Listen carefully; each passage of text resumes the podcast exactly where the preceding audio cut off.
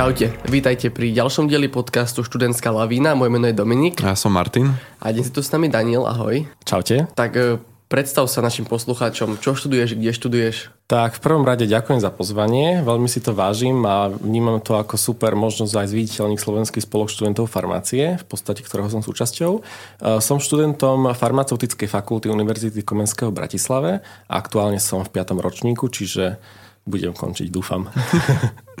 Moja prvá vždycky otázka je pri ľuďoch, čo študujú buď chémiu, farmáciu a všetko okolo toho, prečo nie medicína? Je to veľmi častá otázka, to máš mm-hmm. pravdu. A dosť sa to ľudia pýtajú a ja som skôr zameraný, by som povedal, na tie disciplíny okrem e, pacienta. E, tak by som to zhruba povedal, lebo medicína celkovo je skôr sústredená na toho pacienta, farmácia sa skôr sústreďuje na liek a všetko, čo súvisí s liekom.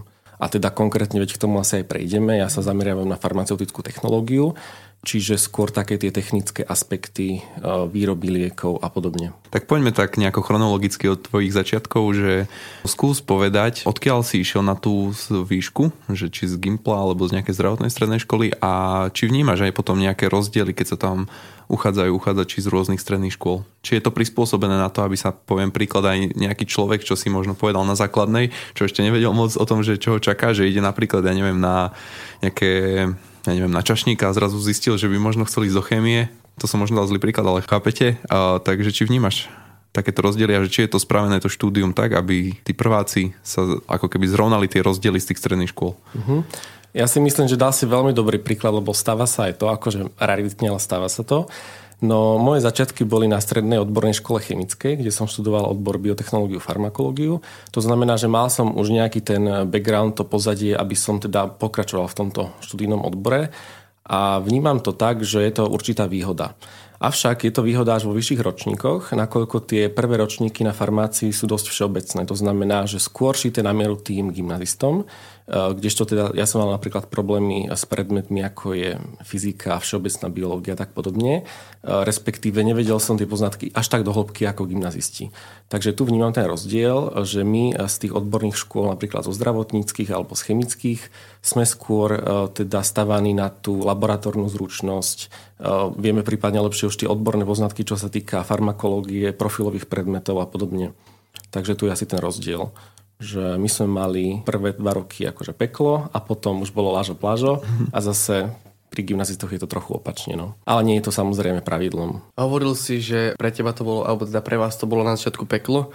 Znamená to teda, že v prvých dvoch možno rokoch ste nemali dokopy nič praktické, bolo to len teoretické a tým pádom vy prakticky kvázi zameraní ste trpeli, ako si nazval? Uh, nie celkom, tak by som to povedal. Na farmaceutickej fakulte sú laboratórne cvičenia už od prvého ročníka. To samozrejme tá náročnosť laboratórnych cvičení sa stále graduje, len v tom by som to povedal, že teda v prváku sú hlavne predmety ako je fyzika, matematika, všeobecná biológia, anorganická chemia a podobne. A sú to v podstate predmety na takej teoretickej úrovni, ktoré my sme na strednej škole nemali až tak dopodrobná teda odprednášané. Ale potom už v tých vyšších ročníkoch sú tam predmety tie odborné práve, že, ktoré sme mali na strednej škole úplne bežne a z ktorých sme aj maturovali.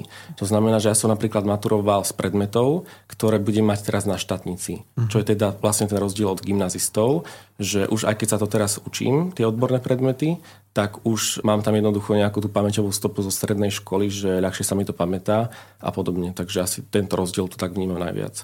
A samozrejme to je úplne bez debaty, že e, laboranti zo stredných zdravotníckých škôl alebo z chemických teda, tak sú ozaj výborne na tom, čo sa týka laboratórnej zručnosti, že naozaj poznajú laboratórnu techniku, metodiky a podobne.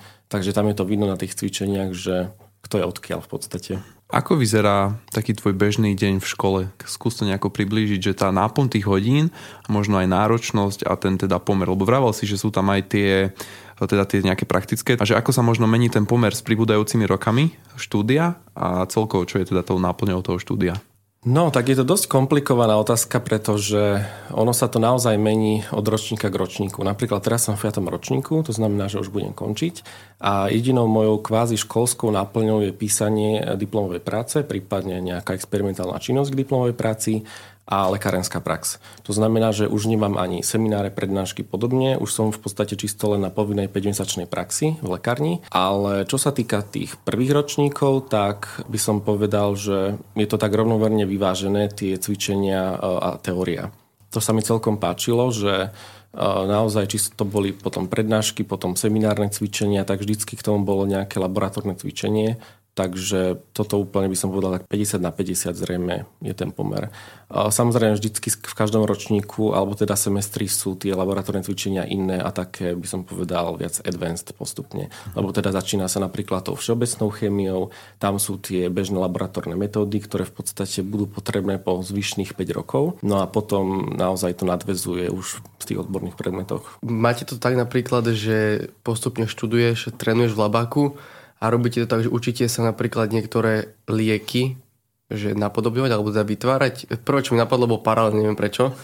Čiže vieš o sebe povedať, že si schopný proste vytvoriť paralel, keby si mal dostatok všetkých tých vecí, ktoré na to potrebuješ? Som schopný vytvoriť paralel. Úplne presne, ale je to výborná otázka, pretože na túto dobu je to aj dosť aktuálne.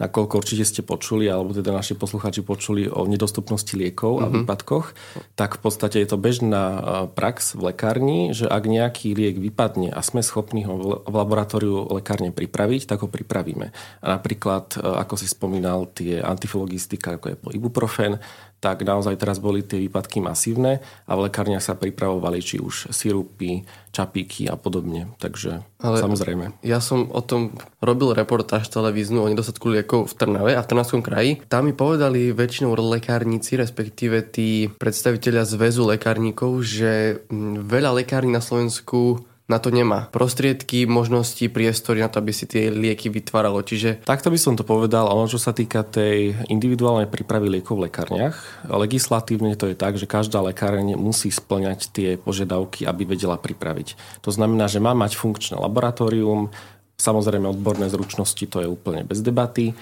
a mala by kedykoľvek, keď príde pacient s lekárským predpisom, vedieť pripraviť ten liek. Teda prax je samozrejme iná. E, jednak by som povedal, že je to aj e, z finančného hľadiska, nakoľko príprava liekov v lekárniach nie je adekvátne ohodnotená. Naozaj lekárnik e, si rozmyslí, či pripraví ten liek v laboratóriu vzadu, keď mu pred starou, teda vpredu v podstate v oficíne odchádzajú pacienti, ktorí by si kúpili iné lieky hromadne vyrábané a v podstate by bol v strate. Hej. Takže zjednodušene povedané samozrejme. A, takže pacient si to, alebo teda lekárnik si to rozmyslí, že či si skôr ide do labáku niečo miešať, alebo ide dopredu.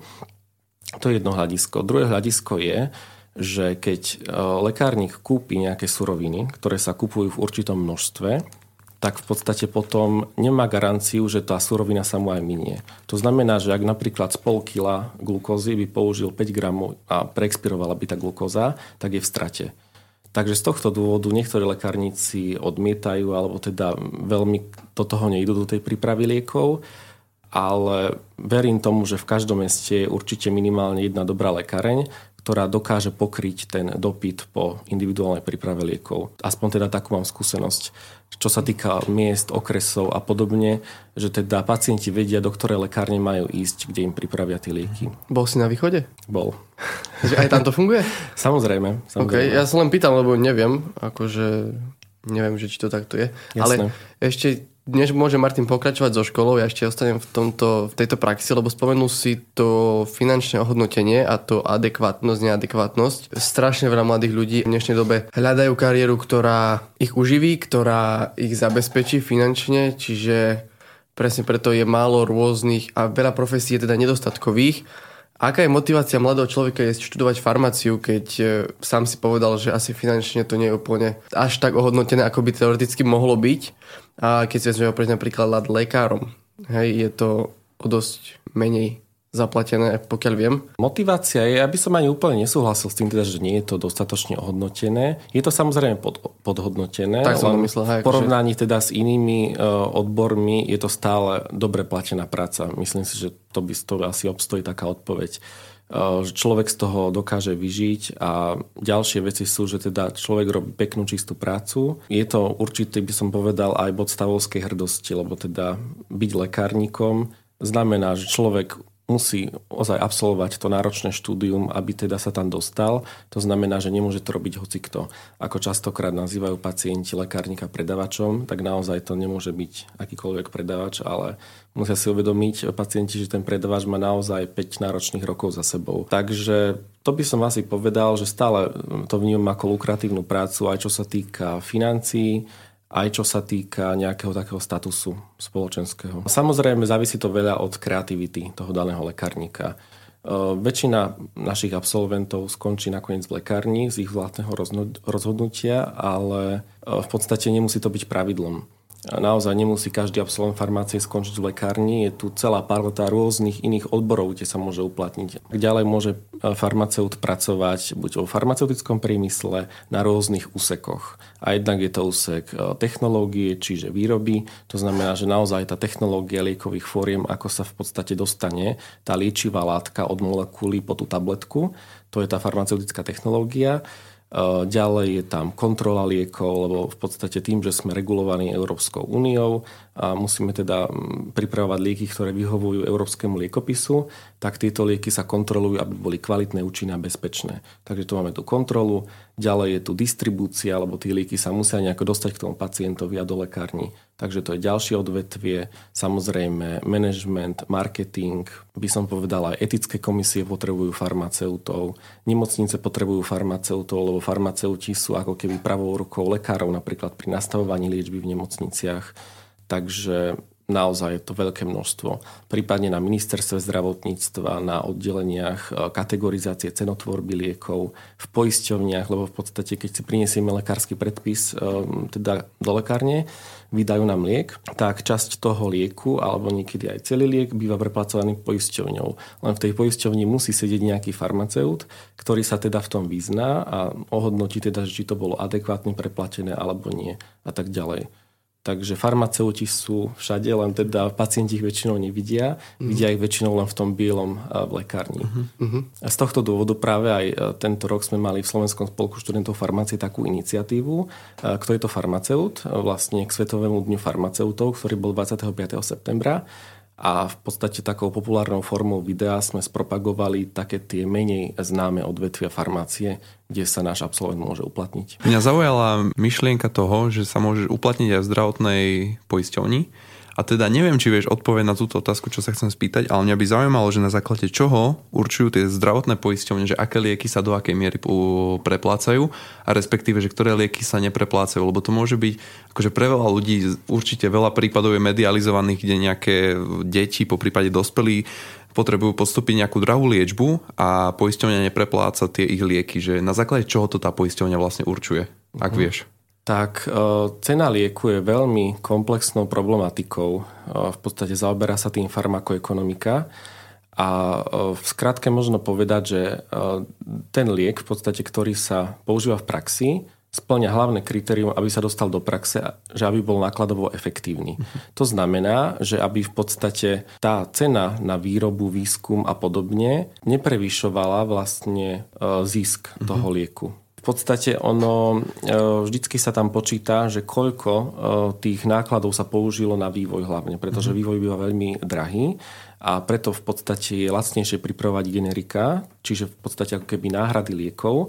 To sú tie lieky, ktoré už prešli vlastne tou dobou, odkedy sa to registrovalo. Väčšinou je teda ten patent 20 rokov a keď uplynie tá patentová doba, tak potom ostatní výrobcovia môžu e, začať vyrábať vlastne generika, ako teda mm. podobné lieky. Vtedy vlastne, keď vyrábajú tie generika, tak tá cena je o dosť nižšia, čo teda pacienti samozrejme uvítajú a je nižšia z toho dôvodu, že to generikum už nemusí prejsť všetkým tým skúšaním, už sa v podstate zoberú výsledky z toho originálneho lieku. Mm-hmm. Takže aj toto samozrejme jedným z činiteľov, či je ten liek originálny, alebo je to generický liek. Mm-hmm. Čiže keď je nejaký úplne nový novinka, ktorá Hej. prešla drahým vývojom, tak vtedy je to áno, náročnejšie. Áno. Samozrejme sú nejaké výnimky. Ak napríklad ten liek je nejaký jedinečný, že napríklad týka sa to napríklad onkologických liekov alebo biologických liekov a podobne, že ak je jedinečný svojím spôsobom, že neexistuje nejaký iný liek, tak na vlastne výnimku sa samozrejme e, dá zakúpiť a preplatí ho poisťovňa, ale teda tá nákladová efektívnosť je úplne kľúčová v tomto. Uh-huh. Okay. A tak sa mi to nezdá. Čo sa ti nezdá, povedz? Že jak môže jedna látka stať 2 milióny? No, pretože hlavne to klinické skúšanie je veľmi drahé. Čiže to neskúšajú na zvieratách? Nie. Nie? Nie, to sa skúša na ľuďoch. V podstate uh, dobre, možno v počiatkoch na zvieratách, dajme tomu, aj to je veľmi drahé, pretože tie zvieratá musia byť certifikované. To sú uh, väčšinou špecificky vychované potkany, ktoré teda splňajú tie určité genetické predispozície na to, aby mohli byť e, testovacími zvieratami a naozaj tie normy sú prísne. Takže toto je jednak veľmi drahé, laboratória sú veľmi drahé, je veľmi drahý. Takže kým sa to dostane naozaj k tomu pacientovi, ako výsledok toho skúšania, kedy sa to už skúša naozaj na ľuďoch, tak sú to milióny eur. Bol aj paralén vo svojich začiatkoch miliónový liek? To by som asi nepovedal. Paralén je veľmi staré liečivo. Teraz si, teraz neviem presne, že v akom roku bol nasyntetizovaný, ale sú to 10 ročia už. A v podstate v počiatkoch sa tie lieky nemuseli skúšať tak prísne. Možno, že ste počuli o tom, že bola taká talidomidová afera. To bol v podstate, by som povedal, taký precedentný jav v Amerike, kedy jeden liek na nevoľnosť pre gravidné ženy, volal sa Contergan a obsahoval talidomid ako liečivo, tak spôsobil v podstate zmrzačenie tisícok detí. Je to z toho dôvodu vlastne, že v tej dobe ešte nebola až taká dokonalá tá kontrola a klinické skúšanie, respektíve žiadne skúšanie nebolo na ľuďoch. A to znamená, že nebolo možné podchytiť všetky tie jeho nedostatky. Samozrejme, my už v dnešnej dobe vieme, že takéto niečo by sa nestalo v 21. storočí, pretože najprv bývajú tzv. in vitro testy, to sú e, testy e, v laboratóriách. Hej? A v podstate, keď už tam nevíde niečo, tak potom sa to samozrejme už netestuje. Ale keby sa to stalo v tej dobe, že by teda tie in vitro testy ešte robili, tak by naozaj prišli na to, že nemôžu to dať do toho klinického skúšania na pacientoch, pretože to má ozaj devastačné účinky. Vlastne tie deti sa rodili s malformáciami, boli postihnuté, mali rôzne defekty končatín a tak ďalej. Ale myslel som tú, tú mm-hmm. otázku skôr tým štýlom, som ich chcel smerovať, že je to drahé, pretože je to kvázi nové, že napríklad keď neexistoval paralén, zrazu ho nasyntetizovali, prišli na to, že máme paralel. Myslíš si, že bol akože vtedy pre bežných ľudí tiež ťažšie dostupný, že bol tiež na tú dobu drahý a že potom postupne ako šiel vývoj, všetko šlo dopredu, tak sa z toho stal bežný liek, ale že vtedy na začiatku to, či to bolo tiež tak? Povedal by som, že každé nové liečivo je zrejme drahé na tú dobu. Účinnou látkou, teda v paralene je paracetamol. A to je zase jedna z tých vecí, že ľudia často nevedia rozdiel medzi liečivom liekom. Myslia si, že užívam liečiva podobne.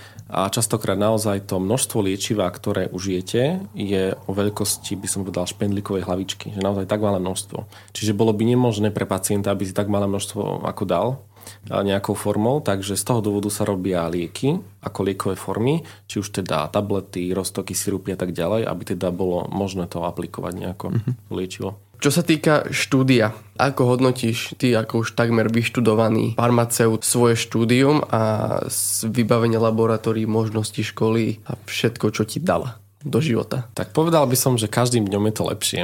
nakoľko, nakoľko od vtedy, čo som bol teda v prvom ročníku, tak naozaj naša fakulta uh, veľmi rýchlo napreduje.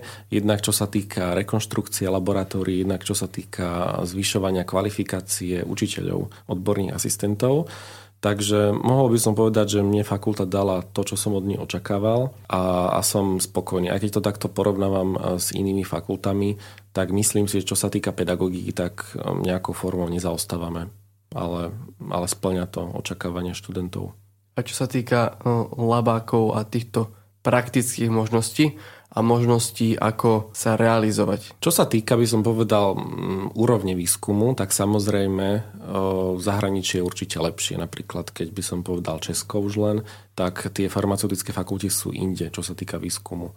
Ale povedal by som, že to je naozaj celoslovenský lokálny problém s financovaním školstva, výskumu a tak ďalej, že není to vizitka našej fakulty, na akej úrovni máme výskum, ale naozaj no, politika a tak ďalej, mm-hmm. veď nemusím hovoriť viac asi. Mňa zaujíma, všetci hovoria, že mm, tá vedecká oblasť si šeruje tie informácie, si ich posiela navzájom, keď napríklad na Slovensku niečo nájdu, tak to pošľu kamošom ja neviem, v Číne, v Amerike, v Británii, kde príde a naopak aby mali všetci veci kvázi rovnaké tie informácie. Prečo potom, keď niečo už je vyskúmané, niečo už poznáme, prečo aj Slovensko napríklad nepokračuje? Dám uvediem, že v Amerike je výskum v bode A a pokračujú do bodu B a my aj napriek tomu, že ešte to Ačko nemáme, tak než by sme išli skúmať B, ale proste vyskúmame si Ačko, aby sme si to vyskúmali a potom, kým my by sme aj išli skúmať Bčko, tak niekde v inde už majú aj Dčko. Prečo nepokračujeme, lebo všetky informácie, keď sú, tak prečo sa nesnažíme ísť dopredu, ale len opakujeme to, čo už je známe. Mhm. No, e, povedal by som, že toto súvisí s viacerými vecmi. Jednak môže to byť pohodlnosť daného výskumníka. Áno, že on je teda dobrý v nejakej tej oblasti, dajme tomu to tvoje Ačko, mm-hmm. že to je tá jedna oblasť a nemá nejakú motiváciu, aby pokračoval v tom ďalej. Jednoducho berie to ako prácu. Mm, robí, čo robí, niečo robí, nejaké metodiky. Naozaj nezaujíma ho, že čo už bude ďalej. Ale teda splňa si svoju pracovnú náplň a teda má čiarku, by som povedal. To je jedno hľadisko. Lebo treba samozrejme povedať, že na tú vedu musí byť človek oduševnený. Že nestačí teda to brať ako prácu, ale častokrát je potrebné byť tam aj nad rozsah toho pracovného času, tých 8 hodín, niekedy aj celú noc, samozrejme, keď sa robia napríklad nejaké kinetiky, uvoľňovania liekov a podobne. Takže mali sme kolegov, ktorí spávali niekedy na fakulte. Takže aj toto je jedna tá vec, že musí byť človek oduševnelý a nie všetci sú. Ale samozrejme, ako si načrtol tie financie, lebo teda nemôžem hovoriť za iné odbory, ale čo sa týka farmácie, tak e, napríklad to Ačko, to je tá formulácia lieku. To znamená, že od molekuly po tabletku. Mám nejakú účinnú látku, nejaké liečivo, zapracujem ju do liekovej formy. To bečko už je napríklad, že zistím, ako sa in vitro, čiže v laboratóriu uvoľňuje liečivo z tej liekovej formy. To je to bečko, to ešte viem spraviť. Ale potom už to C napríklad je skúmanie alebo testovanie lieku na zvieratách. To je naozaj veľmi náročné, nakoľko, mm, ako som už spomínal, tie kritéria na zverince, to sú teda v podstate také tie laboratória, kde pracujú na animálnych modeloch, sú veľmi finančne a legislatívne náročné aj po hygienickej stránke. Musí to v podstate schvaľovať etická komisia, aj každý experiment, každú jednu myšku, ktorá sa naozaj použije, musí schváliť etická komisia. Tak e, v podstate málo komu sa do toho chce ísť. Jednak možno, že nevidia ten potenciál svojho výskumu, že by to stalo za to, testovať to ďalej, ale teda zase tá pohodlnosť to môže byť. A naozaj, že potom, aby sa dostalo už k tomu človeku, tak to je, to je málo kedy reálne. A teda v slovenských podmienkach, tak by som to povedal. Náročnosť jednoducho, že od toho bečka vyššie už je to tak náročné, že mm, si to nevieme dovoliť. Nevieme, alebo nemáme, nevieme si to dovoliť. Hej, hej, hej. Tak sme si povedali nejaký ten štartovací bod, teda, že z akých škôl môžu sa uchádzať na, na tvoju fakultu, respektíve na tvoj odbor.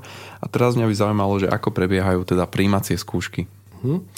Primácie skúšky na farmaceutickú fakultu Univerzity Komenského máme vo forme SCIO testov, čiže sú to, by som povedal, nejaké všeobecné testy, ktoré vykonáva externá firma mimo našej fakulty. To znamená, že naša fakulta už len zoberie výsledok a na základe neho zhodnotí, ktorých uchádzačov príjma. SCIO testy asi väčšina stredoškolákov v súčasnosti pozná a sú to testy hlavne zo všeobecných študijných predpokladov, biológie a chémie ktoré teda berieme u nás na fakultu. Sú podľa gymnáziálnych osnov, takže ono zase ten ďalší aspekt, že je jednoduchšie asi sa dostať z gymnázia na našu školu. Uh-huh. Respektíve menšie úsilie asi vynaložia. Presne trošku. tak. Uh-huh. Keď si sa už dostal na tú tvoju školu, narazil si na niečo, čo ťa zaskočilo? Nejakú takú informáciu, ktorú by si možno rád vedel, keď si sa tam hlásil, že toto by som mal vedieť? Ja by som povedal, že nie. Ale je to aj z toho dôvodu, že ja som e, dosť špecifický študent, nakoľko e, vlastne medzi e, svojou strednou školou a vysokoškolským štúdiom som dva roky ako pracoval len, čiže stál som, neučil som sa a bol som už vtedy zamestnaný na našej fakulte. To znamená, že za tie dva roky ja som mal možnosť naozaj spoznať fakultu zvnútra v podstate a tým pádom ma už nič neprekvapilo. Neboli tam žiadne nepríjemné prekvapenia. Uh-huh. To, to zaujímavý pohľad, že ty si tam už teda robil, že teda mohol si asi aj robiť bez tej vysokej školy, že prečo si vlastne išiel teda študovať, že čo ťa motivovalo k tomu?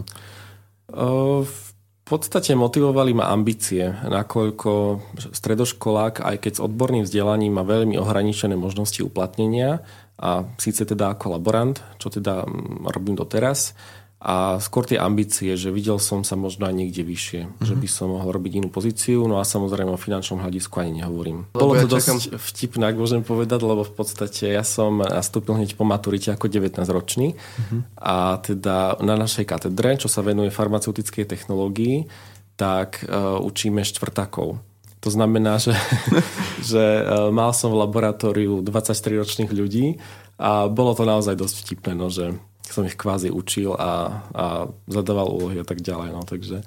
Čiže si plnil takú úlohu doktoranta, hej? Hej, asi by som to tak povedal. A taký fun fact bol, že, že potom, keď som sa teda dal po tých dvoch rokoch na štúdium a mal som ako prvák e, semináre z biológie, tak ten seminár viedla jedna študentka, ktorú som v podstate učil. Hej? Mm-hmm. Takže bolo vtipné, že sa nám vymenili úplne pozície. Že, Aká bola tá interakcia? Bolo to vtipné. Keď sme sa vlastne videli, že vstúpil som do uh, tej posluchárne, tak sme sa začali smiať.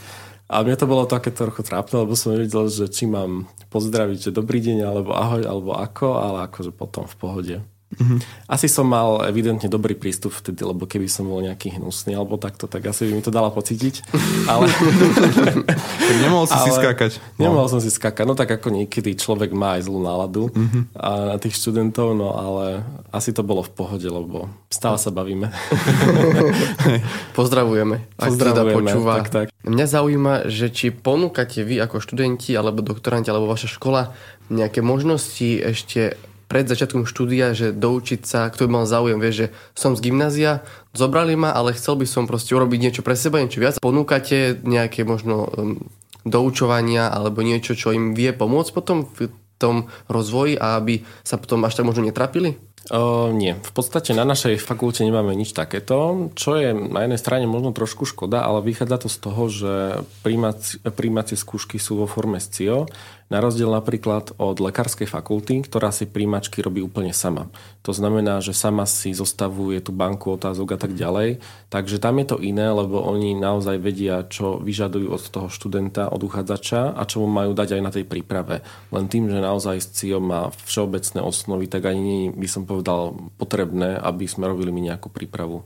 Uh-huh. Lebo naozaj na biológiu, chemiu má pripraviť gymnázium alebo teda nejaká iná škola a my tam, by som povedal, nemáme nejakú úlohu v tomto, že aby sme Hej, lebo pýtam sa to uh-huh. na mhm. základe toho, lebo niektoré školy chemického, biologického, uh-huh. proste vedeckého zamerania majú takú možnosť, napríklad presne vedia to, že nie je gymnázium ako gymnázium, Jasne. nie je stredná škola ako stredná škola, takže ponúkajú také dobrovoľné, že kto chce, uh-huh. akože je to v podstate taký menší team building, že sa poznajú prváci, ale že ponúka, že buď starší žiaci, ktorí majú tú ambíciu potom v budúcnosti učiť a byť nejakí možno profesori, mm-hmm. tak tí doktoranti a tí starší žiaci proste chodia a také základy vieš iba, aby sa do toho tie deti dostali. Tie len tak som sa pýtal, či náhodou. Jasné.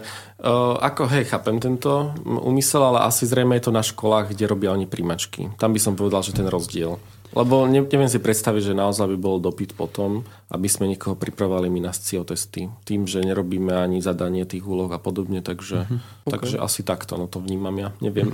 Teraz sa tak trošku vrátil k tej predchádzajúcej otázke uh-huh. a si poskytol ten taký zaujímavý pohľad a zaujímavý zážitok pri tom učení alebo pri štúdium. Tak skús mi ešte povedať možno niečo, čo ti tak utkvelo za tých 5 rokov necelých tvojho štúdia, alebo teda 7, keď to tak popočítame vlastne aj Hej, s tou, s, s tou dvojročnou prácou.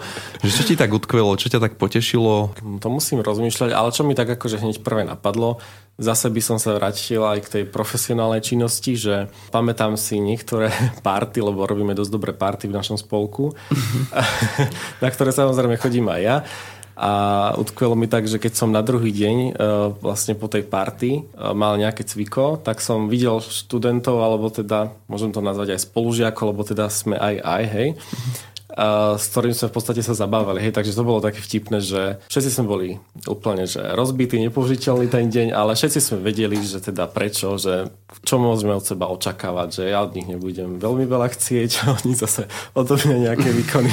takže toto je také vtipné, že no, Že fakt stojíte na tom labaku, niečo miešate a máte úplne flash, že keď, si, keď sa na niekoho pozriete, že pred pár hodinami ste sa zabavili a tancovali. No.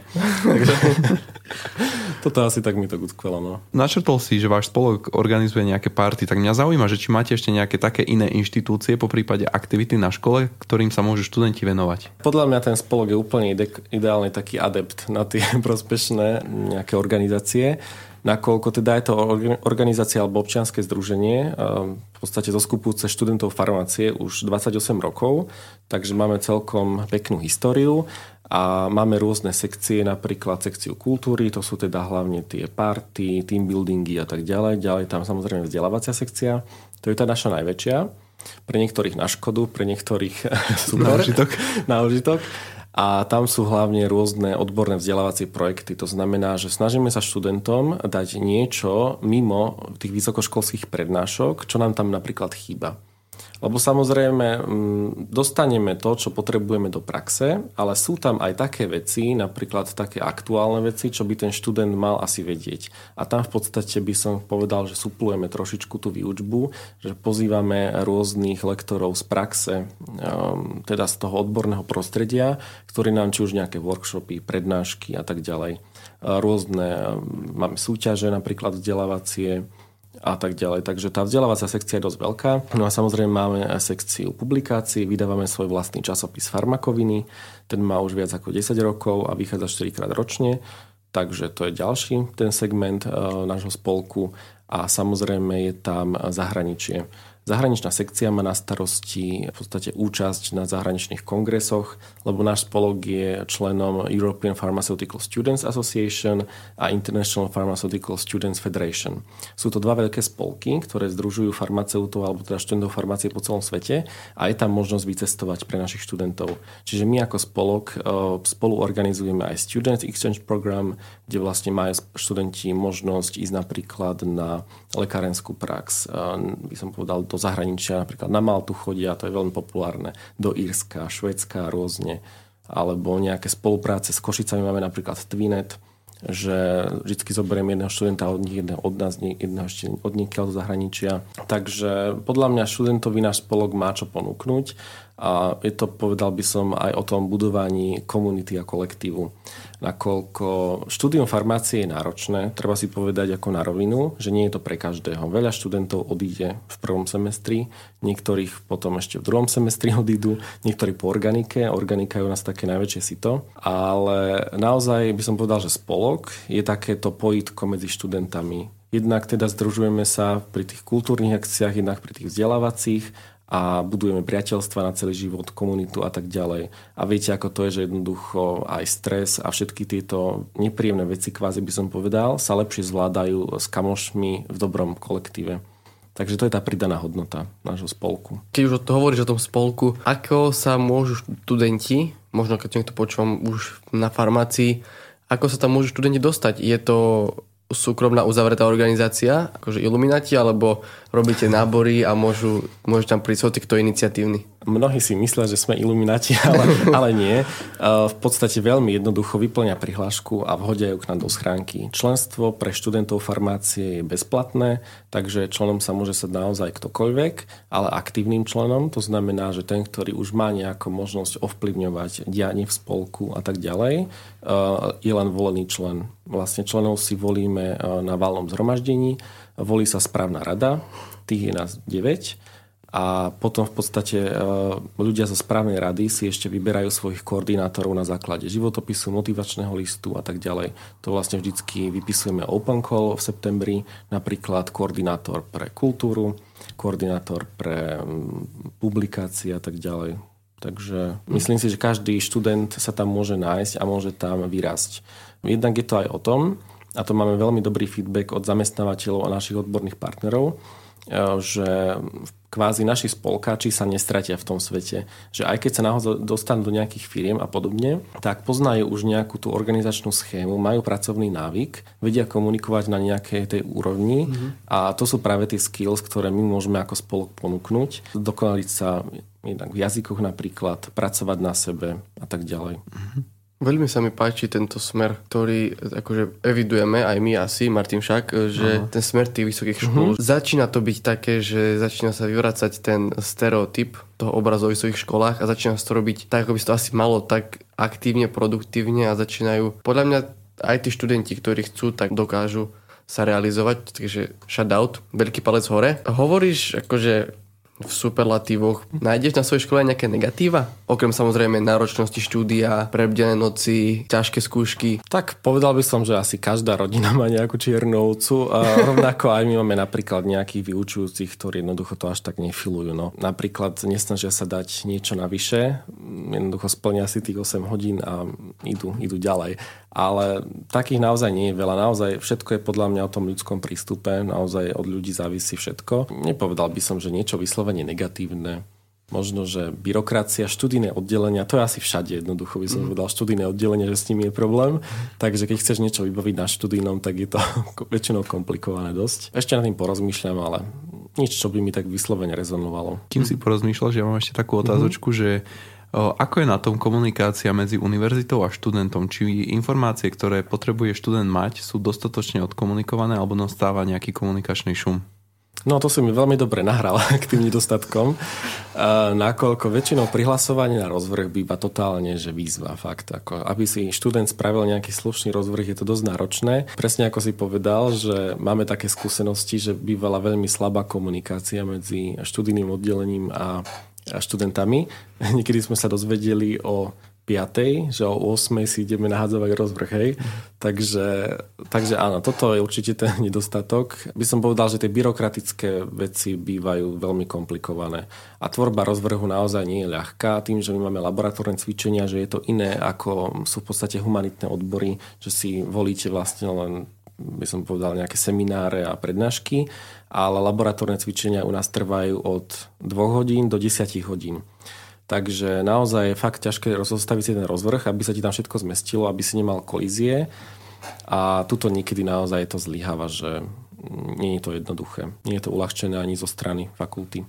Napríklad, čo je teda, ešte to doplním, že moja akože taká prozba, že bolo by lepšie, keby sme mali krúžky, ako majú iné fakulty. U nás napríklad nie sú krúžky a vidím v tom negatívum to, že nepoznáme až tak dobre svojich spolužiakov, nakoľko každú hodinu máme s niekým úplne iným. Hej? A presne, že aj keď si zostavíš sám rozvrh, tak je úplne na nič ten rozvrh. Takže... Ale tak to si jeden z mála, čo si má voľbu toho rozvrhu nejakú no, vlastnej režii. Asi no, prvý, čo to je presne to paradox, že máš, ale nemáš. Mm-hmm. Hej. že ono to strašne že je to tak... viac, viacej problém ako užitok. Presne Hej. tak, ono to znie strašne sexy, že vieme si sami spraviť rozvrh, ale nevieme. Pretože nikdy nemáš taký rozvrh, ako by si chcel. Keď si tak premietneš celé svoje štúdium, je niečo, čo si myslíš, že by mali vedieť budúci prváci a napríklad nevedia, lebo to buď nekomunikuje univerzita, alebo je taká informácia, ktorú by si možno ty privítal, keby si ju vedel pred nástupom, ale nevedel si ju. Takže možno nejaké uľahčenie pre tých študentov. Uh-huh. Time management. Každý chce popri farmácii e, robiť všetko možné okrem farmácii. to znamená, že zabávať sa, brigadovať a tak ďalej. A dá sa to. Ja som živým príkladom toho, že sa to dá, naozaj treba mať dobre zorganizovaný čas. Ale na to je to štúdium aj dobré, aby si si to vedel zorganizovať naozaj. To, keď zvládneš toto štúdium, tak zvládneš už všetko v živote, si myslím. A toto je asi jediný taký nejaký, alebo prípadne potom dať lifehacky na konkrétnych učiteľov, ale to akože je nepublikovateľné, takže, takže asi len toľko, že naozaj naučiť sa rozhrnúť si ten čas správne. Rubrika áno, nie. Vybral by si si svoju fakultu opäť? Áno. Aj školu? Áno. A je nejaká vec, ktorú by si chcel povedať, uh-huh. nespomenuli sme, že napadne ti teraz, že bing, uh-huh, povedz. Uh-huh ale mne už asi nič nenapadá. Myslím že sme to obsiahli. Asi mm-hmm. predmetom tak špeciálne sa asi nemusíme venovať, lebo však plus minus si vieme predstaviť, čo farmácia obnáša. A chceme ísť na vysokú školu ano. a keď chcete ísť na farmáciu, tak asi by ste mali vedieť, čo to, to obnáša. Asi aj. Ste si prekvapení. Niekedy hej. naozaj sa študenti dozvedia a že ja neviem, vo vyšších ročníkoch, že a to vlastne budem robiť toto. Hej, takže to sú potom také, že sa zamyslíš nad svojimi spolužiakmi, že fú, že jak sme sa sem dostali, ale stáva sa to. No tak určite, ale to je no. podľa mňa asi na každej fakulte je, sa nájde študent, Každá ktorý... rodina má čiernu ovcu. Hej, že proste... to je pravda. Hej, že... No, no, no. Že každý proste, každý ročník má niekoho takého, ktorý zrazuje na fakulte, na ktorej uh-huh. ani nevie, že Prečo tam je? Možno, že to odporúčanie, ako si ty ako hovoril, tak aby si študenti pozerali informačné listy predmetu. Pretože mm-hmm. naozaj študenti väčšinou si volia podľa kreditovej hodnoty a tak ďalej, prípadne podľa referencií od spolužiakov ale naozaj treba si pozrieť tie informačné listy, aby študent vedel, čo ho vlastne čaká v tom predmete. Aby sme sa presne vyhli tomu, že idem niekam, čo vlastne aj neviem, že čo znamená ten predmet, hej. A potom často bývajú teda frustrovaní, sklamaní, nadávajú, kdežto pravda, alebo teda chyba nemusí byť ani na strane predmetu, ale teda v ich samých. Mm-hmm. Takže asi informovať sa.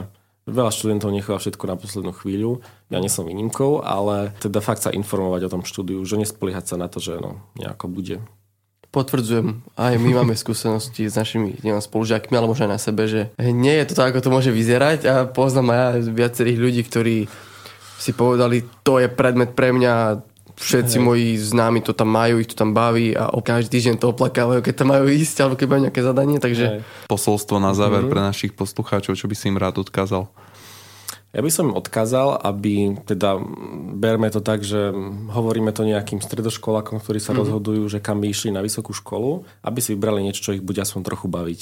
Pretože naozaj viem z vlastnej skúsenosti, že keď sa vykonáva práca, taká práca, ktorá ťa baví, tak je to úplne iné, je to o inom, nie je to o práci, je to aj o zabave a tak ďalej.